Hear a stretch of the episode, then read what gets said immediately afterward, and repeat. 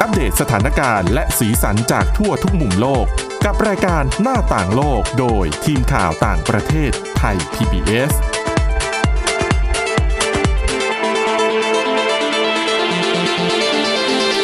สวัสดีค่ะ ต้อนรับเข้าสู่รายการหน้าต่างโลกนะคะ วันนี้อยู่กับคุณ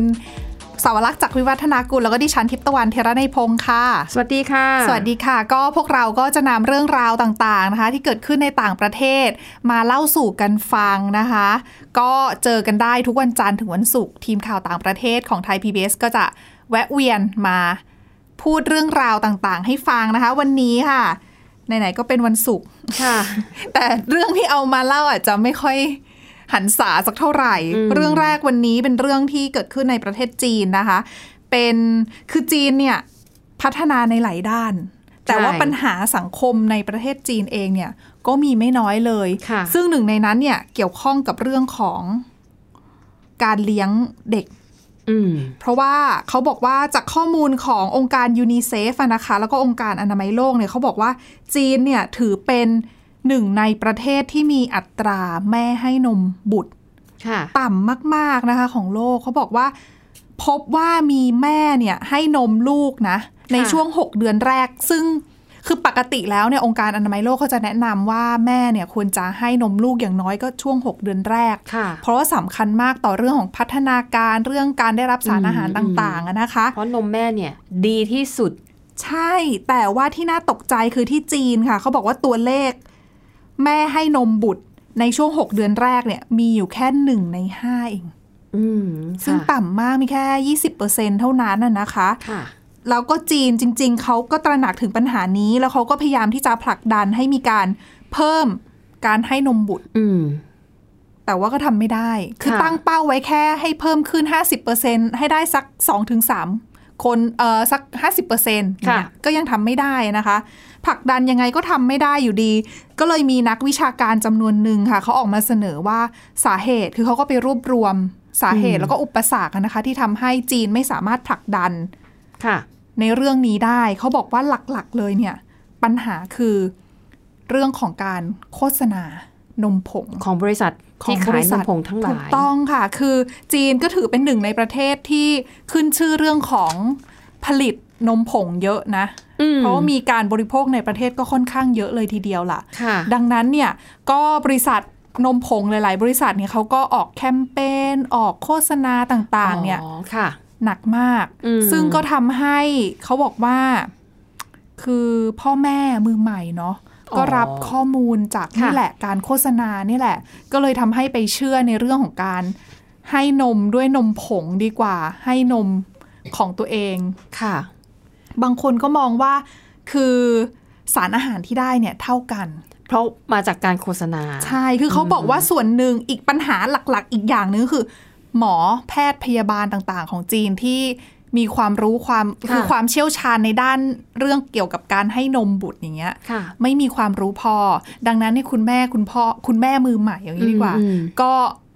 ไม่ได้รับคำแนะนำที่ถูกต้องจากทางทางการแพทย์อะนะคะ ค่ะ เขาก็เลยมองว่าพ่อแม่เหล่านี้หันไปพึ่งอินเทอร์เน็ต อ๋อ แล้วแน่นอนว่าอะไรก็ตามที่เจอในอินเทอร์เน็ต บริษัทโฆษณานมผงเขาก็ไปอัดแคมเปญได้ไง ค่ะ ดังนั้นเนี่ยก็จะเป็นความเชื่อแบบผิดๆด้วยนะคะ ค่ะ แล้วนอกจากนี้เนี่ยเขาก็ระบุถึงปัญหาของรัฐบาลจีนเอง ม คือรัฐบาลจีนเนี่ยบอกนะว่าอยากจะเพิ่มจำนวนอัตราการให้นมบุตร แต่กลับเปลี่ยนคือไม่ไม่รับคำแนะนำขององค์การอนามัยโลกเรื่องของมาตรการในการพัฒนาในเรื่องของการเพิ่มจำนวนนะนะคะ ค่ะ โดยที่เขาบอกว่า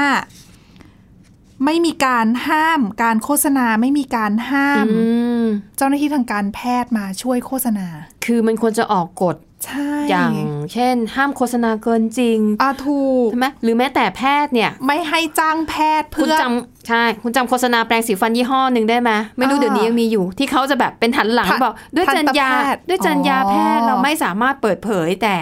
ยืนยันว่าแปรงสีฟันยี่ห้อนี้ดีอย่างนั้น อันนี้คือเมืองไทยมีกฎไง อ๋อ ว่า แต่ไม่เมื่อก่อนนี่ฉันเคยเห็นว่ามีบางโฆษณาบางยี่ห้อจะบอกว่า เราคือเป็นผลิตภัณฑ์ที่ทันตแพทย์ แพทย์ให้ แนะ การแนะ นำ นำ อ่า อ่า ซึ่งอันเนี้ยเขาบอกว่า ก็ยังผิดใช่ไหม มันก็ควรจะผิดนะ เพราะมันกลายเป็นว่าเราที่รับ ข้อมูลแบบ เอ นี้ อเราก็จะเข้าใจว่าอุ้ยแพทย์ก็ก็สนับสนุนนะ อืม ซึ่งในจีนเนี่ยไม่มีกฎหมายข้อนี้บังคับไง อ่า ดังนั้นเนี่ยบริษัทนมผงก็จะไปจ้างบรรดาแพทย์พยาบาลมาโฆษณาให้ อืม เขาบอกว่าหนักถึงขั้นที่ว่าแม่ไปปรึกษาหมอ ค่ะ แม่แม่ลูกอ่อนอย่างเงี้ยค่ะ ไปปรึกษาหมอเรื่องการให้นมบุตร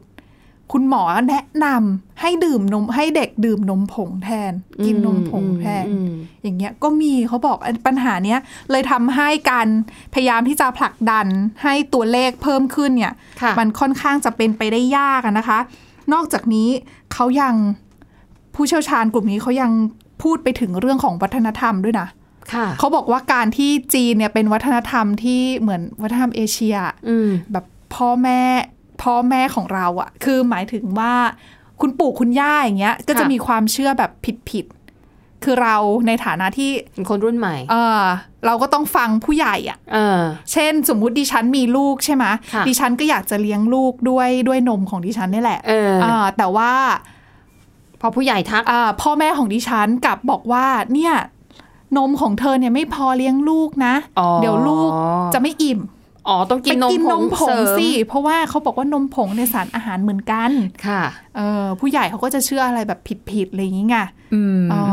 แล้วเขาบอกว่านี่แหละก็คือเป็นปัญหาสำคัญ เพราะว่า ค่ะ เราเนี่ยก็จะไม่สามารถแย้งบรรดา อืมยิ่งถ้าอยู่ เออ บ้านเดียวกันน่ะเนาะเวลาการเลี้ยงอะไรเขาก็จะแบบเข้ามาช่วยดูแลบางทีมันก็ ใช่แล้วเขาก็ ย บอกว่า ค่ะ ส่วนหนึ่งเนี่ยก็คือ คนอายุเยอะๆเนี่ยเขาก็จะมองมีวัฒนธรรมเดิมๆของเขาที่ให้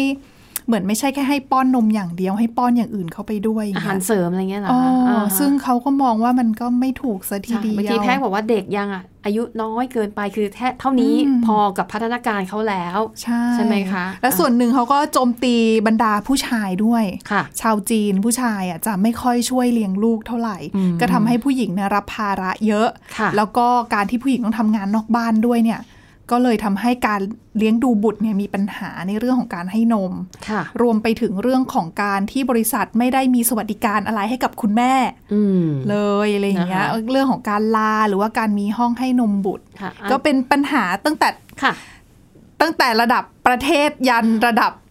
รากหญ้าเลยนะ ใช่ เอออั อันนี้ถ้าจริงๆต้องมองบอกว่าเมืองไทยนี่ยังดีกว่านะ เรายังสนับสนุน อืม เรื่องนี้ดีกว่า อย่างนี้ อย่าง ใช่ น้อยเวลาไปห้าง เรารณรงค์ เราจะเห็น เยอะ ห้องห้องให้นมบุตร ใช่ค่ะ นะคะ แล้วเขาบอกว่าที่จีนนี่แบบออกมาให้นมการให้นมบุตรในที่สาธารณะเนี่ยในห้องถึงแม้ใน ค่ะ ห้องก็ตามเนี่ย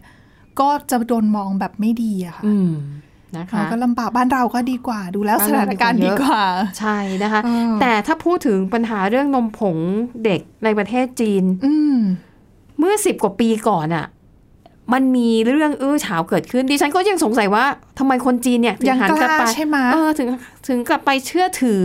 นมผงเด็ก ดิฉันว่าคนอาจจะเริ่ม ลืมไปแล้ว ลืม หรอ กันไปแล้วหรือเปล่า เพราะว่าเหตุการณ์เนี้ยเกิดขึ้นปี 2551 และเป็นข่าวโด่งดังใหญ่โตมาก อืม ๆนะคะ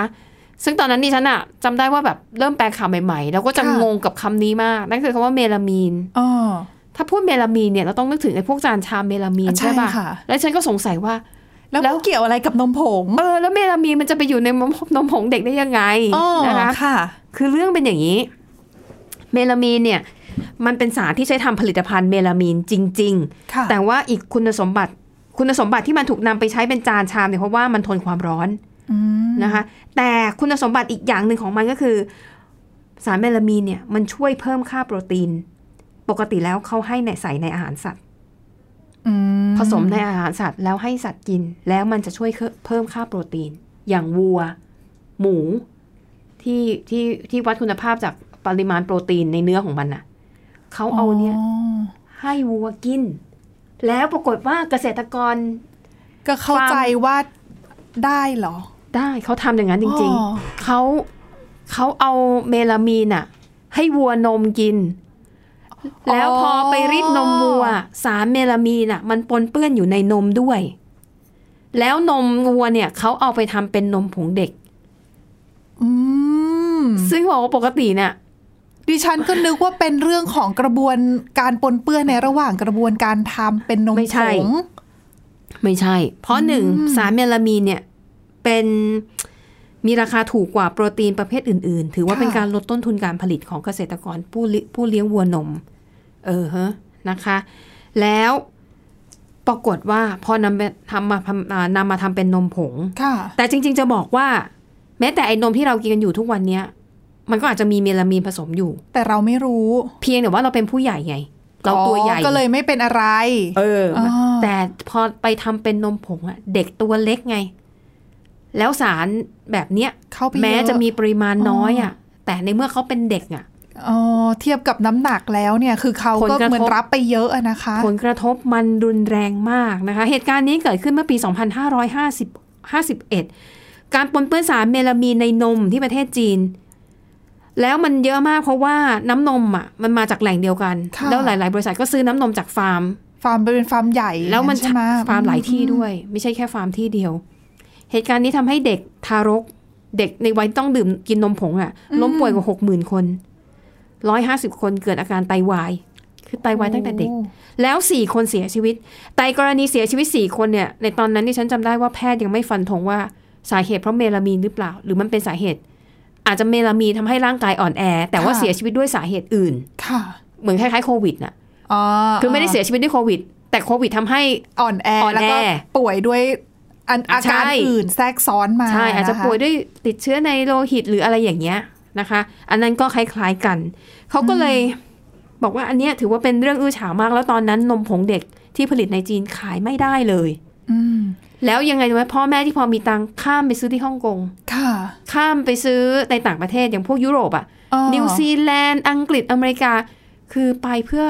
ขนกลับสมัยนั้นยังไม่มีขายออนไลน์นะคะ อ๋อ คือ สิบกว่าปีไง เขาเรียกว่าอะไรนะหิ้ว ฮิว หิ้วขึ้น รับ เครื่ ฮิ อ ว ง ด้วยหรือเปล่า ใช่ อันนั้นคือเป็นปรากฏการณ์แล้วตอนนั้นฮ่องกงบอกว่า นมผงแบบอิมพอร์ตน่ะ อ่า ฮ่องกงนี่คือขายเกลี้ยงเพราะว่าชาวจีน ขาด น่ะ แคลนไปเลยนะ ข้ามมาซื้อ อ๋อ อมาเพื่อซื้อนมผงอย่างเดียว แล้วก็บินกลับไปจีนแผ่นดินใหญ่นะคะ อันนั้นเนี่ยถือว่าเป็นเรื่องที่วิกฤตมากๆอาทีนี้หลายคนสงสัยอ้าว แล้วภาชนะเมลามีนที่กินกันอยู่ทุกวันนี้อะ เออปลอดภัยหรือเปล่า เดี๋ยวหมดช่วงนี้ หมดเวลาช่วงแรกนะคะ เดี๋ยวเรามาต่อกันเรื่องของความปลอดภัยกันในช่วงที่ 2 ค่ะ พักกันสักครู่ค่ะ ค่ะ หน้าต่างโลกโดยทีมข่าวต่างประเทศไทย PBS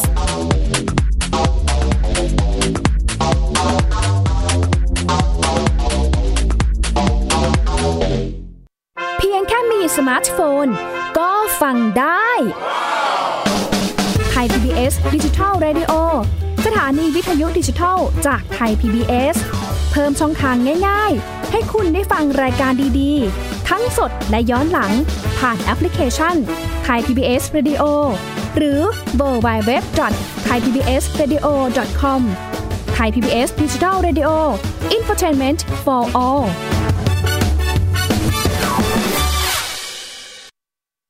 วันนี้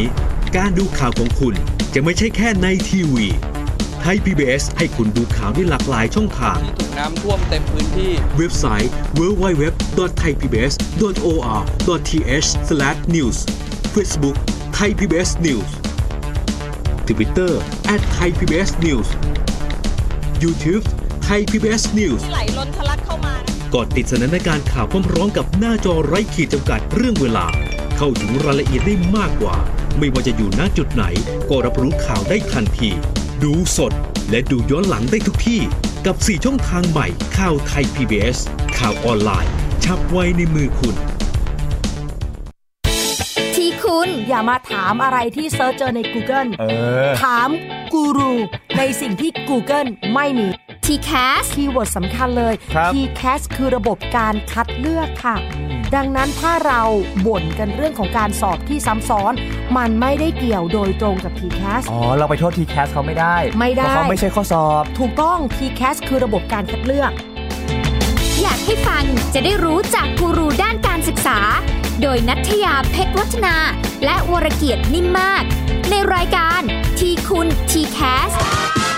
ทุกวันเสาร์ 16 นาฬิกา ทางไทย PBS Digital Radio ฟังสดหรือย้อนหลังทางแอปพลิเคชันไทย PBS Radio และ w w w t h a i p b s r a d i o c o m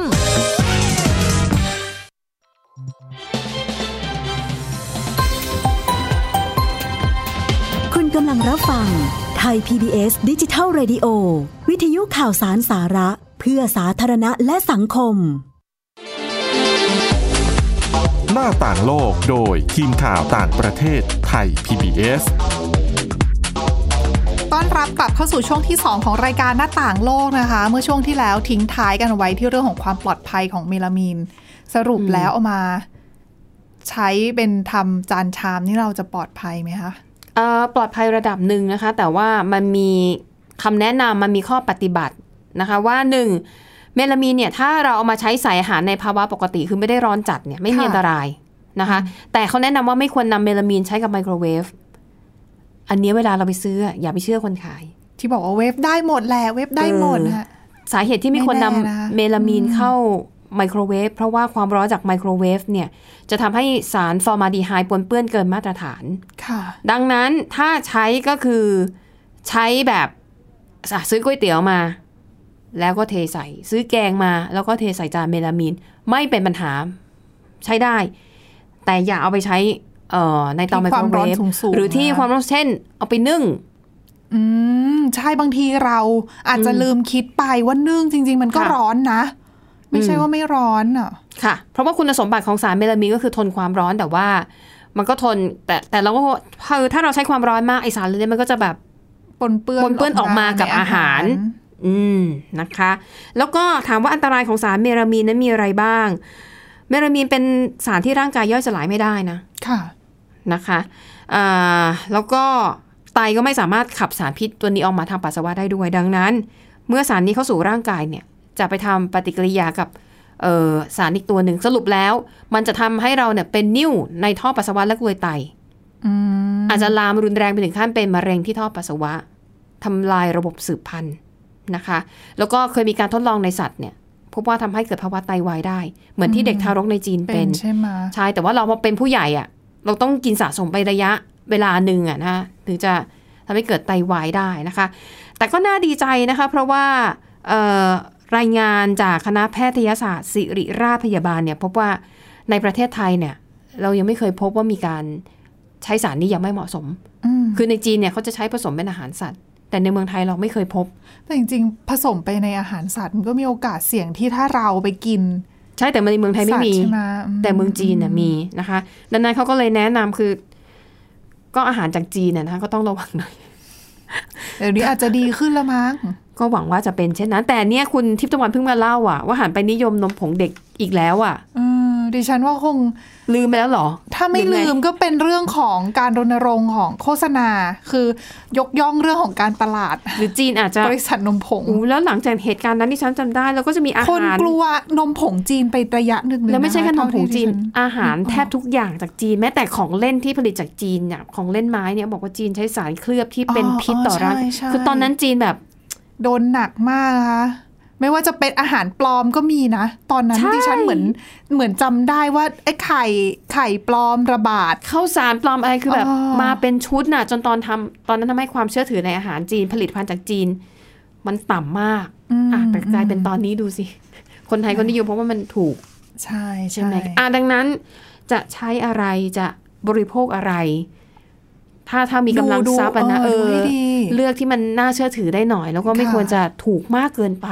ค่ะ เอาให้ เออ เหมาะสมดีกว่า อืม นะคะ ใช่ กินขอแล้วก็ที่สำคัญกินอาหารที่เป็นอาหารสดก็ดีเหมือนกัน คือหมายถึงไม่ใช่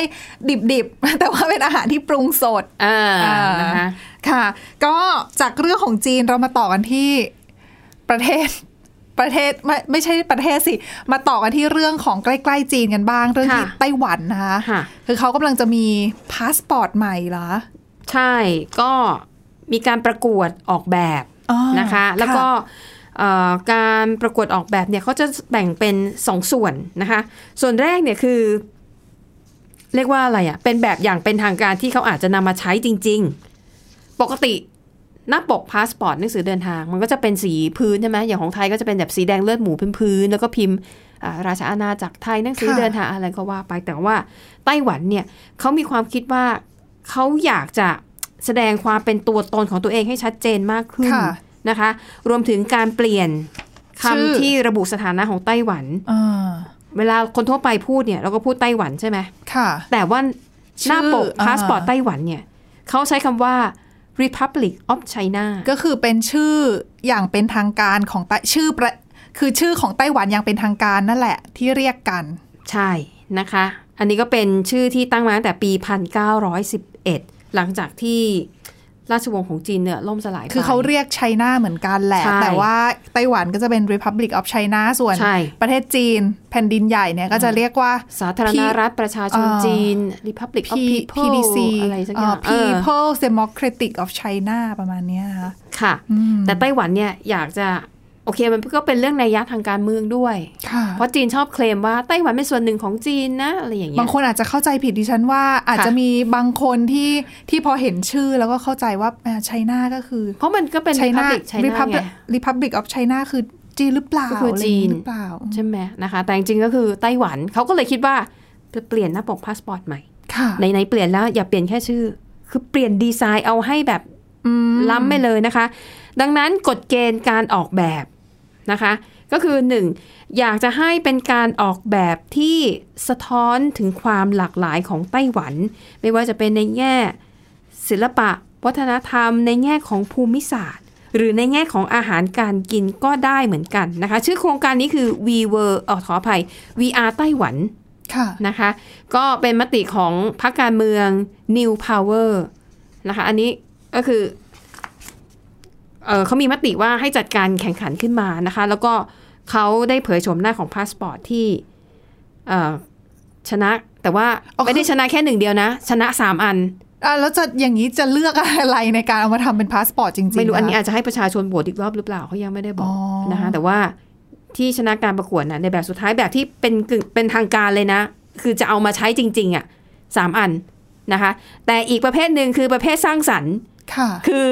คือไม่ไม่เน้นว่าจะใช้ได้จริง ไม่เน้น ห ใช้ อปล่ งานจริง เ แต่ขอให้แบบสร้างสรรค์มาให้เต็มที่ ดิฉันอยากเห็นรูปเล สวย ยค่ะ มาก จริง นะคะ เหรอ จริงเซิร์ชได้นะคะ ค้นหาเอาก็คือเซิร์ชคำว่า VR ไต้หวัน แล้วก็ ค่ะ New Passport ก็ได้ ไปดูกันได้นะคะ อืม ว่ามี นะคะ แบบอะไรสนใจบ้างน่าสนใจบ้าง ช่ นะ นะคะเอ่อคือเขาเปิดให้ประชาชนทั่วไปเนี่ยลงคะแนนโหวตแล้วก็ปิดโหวตไป 31 สิงหาคมที่ผ่านมา แล้วก็ประกาศ 1 กันยายน ม เออ นะคะ ก็คือรู้ผลกันไปแล้ว แต่ไปหาดูรูปกันได้ 3 อันที่ชนะในหมวดทางการนะคะ ค่ะ อันแรกเนี่ย ก็จะเป็นรูปพวกกวางเป็นดอกไม้ต้นไม้แล้วก็หมีด ทำไมต้องเป็นหมีดำ ำ อะ หมีดำบอกเป็นมันเป็นสัตว์สัญลักษณ์ของไต้หวัน อ๋อค่ะ สังเกตนะ เวลา แต่ไอหมีดำตัวเนี้ยดิฉันว่ามันคล้ายคูมะมงของญี่ปุ่ น ดิฉันกำลังจะถามเลยว่า เป็นอะไร ตาม กับคุมะมงหรือเปล่า ดิฉันน่ะเคยไปสัมภาษณ์ผู้อำนวยการการท่องเที่ยวของไต้หวัน ค่ะ แล้วถามว่าหมีดำนี้ทำไมถึงต้องมีหมีดำ เออ เขาบอกมันเป็นสัตว์ประจำถิ่นเป็นสัญลักษณ์ ดิฉันก็มองคิดในใจ นะ มันเหมือนคูมะมงของญี่ปุ่นมากเลย ดิฉันขอดูรูป อันเนี้ยอาจจะไม่ชัดอ่ะอันนี้ดีกว่าชัด โอ้ นะคะแต่เข้าใจแหละว่า เหมือนแพนด้าเหมือนกันนะ ว่า ใน แถบไต้หวัน ว่าแต่ ญี่ปุ่นอะคือมันภูมิภาค คล้ายๆ เอ กั อน มันคล้ายๆกัน แต่คือเขาเป็นเกาะนะ ก็มีเขาใช้คำว่า black bear หมีดำอ่ะ ดังนั้นเวลาที่มี Product อะไรเกี่ยวกับไต้หวันอ่ะ มักจะมีไอหมีดำตัวเนี้ย สอดแทรกอยู่ ดิฉัน ค แนะนำให้คุณผู้ฟังไปลอง Google ดู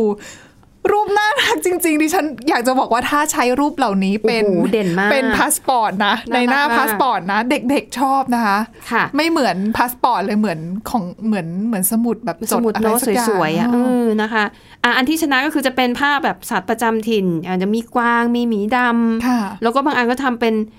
เป็นแผนที่ไต้หวันอ่ะ แต่ว่า อืม ทำเป็นจุดจุดจุดจุดแล้วก็หลากหลายสีอ่ะสวยอันนี้ต้องเห็นนะคะ แล้วก็ชื่อก็คือไต้หวัน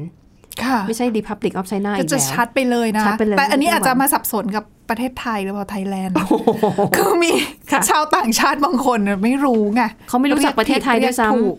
อืม ำเนาะไม่ไม่ไม่ไม่แปลกนะคะ เออก็น่าสนใจนะ อ่า อี ฮะ นะคะ ซึ่งมีคนที่ส่งผลงานเข้าประกวดเนี่ย127 รายด้วยกันนะคะ แต่คัดมาเหลือ 3 รายนะคะสำหรับเอ่อพาสปอร์ตอย่างเป็นทางการอ่ะทีนี้ไปดูอันที่อย่างไม่เป็นทางการคือเน้นสร้างสรรค์บ้าง ค่ะ เขาบอกว่ารูปส่วนใหญ่ที่ถูกนำมาดีไซน์ในพาสปอร์ตเนี่ย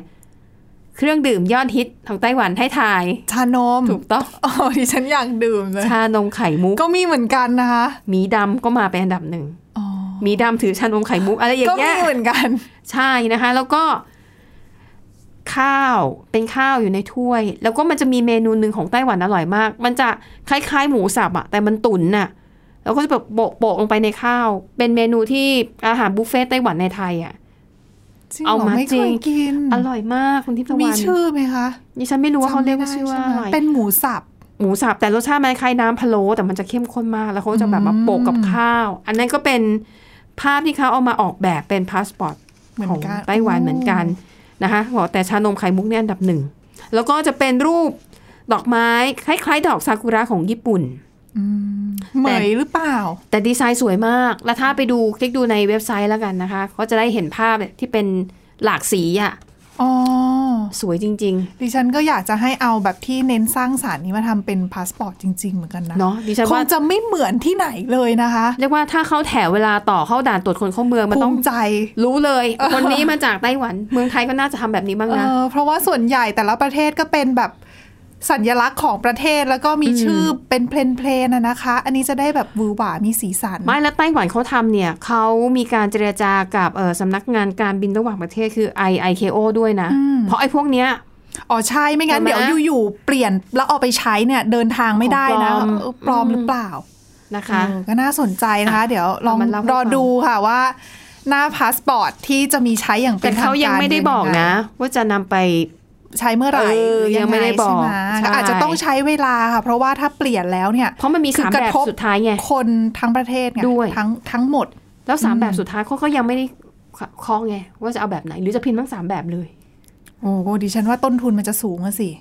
แล้วการให้เราต้องไปประสานกับ ICAO อีกแล้วก็หลาย ๆ ประเทศอีกนะคะ ไม่รู้ก็ เการ อ เปลี่ย ดู นระ กัน เบียบ แต่สวยจริงๆอยากให้คุณผู้ชมไปดู เออก็ นะ ลองลองไป Google ดูกันดูนะคะ ค่ะ และนี่คือทั้งหมดของรายการหน้าต่างโลกค่ะ กลับมาอัปเดตสถานการณ์แล้วก็สีสันจากทั่วทุกมุมโลกกับทีมข่าวต่างประเทศไทย PBS ได้ทุกวันจันทร์ถึงวันศุกร์นะคะ ฟังรายการได้ที่ www.thaipbspodcast.com หรือว่าฟังผ่านพอดแคสต์ได้ทุกช่องทางนะคะ โดยค้นหาคำว่าหน้าต่างโลกค่ะ วันนี้พวกเราแล้วก็ทีมงานลาไปก่อนนะคะ สวัสดีค่ะ สวัสดีค่ะ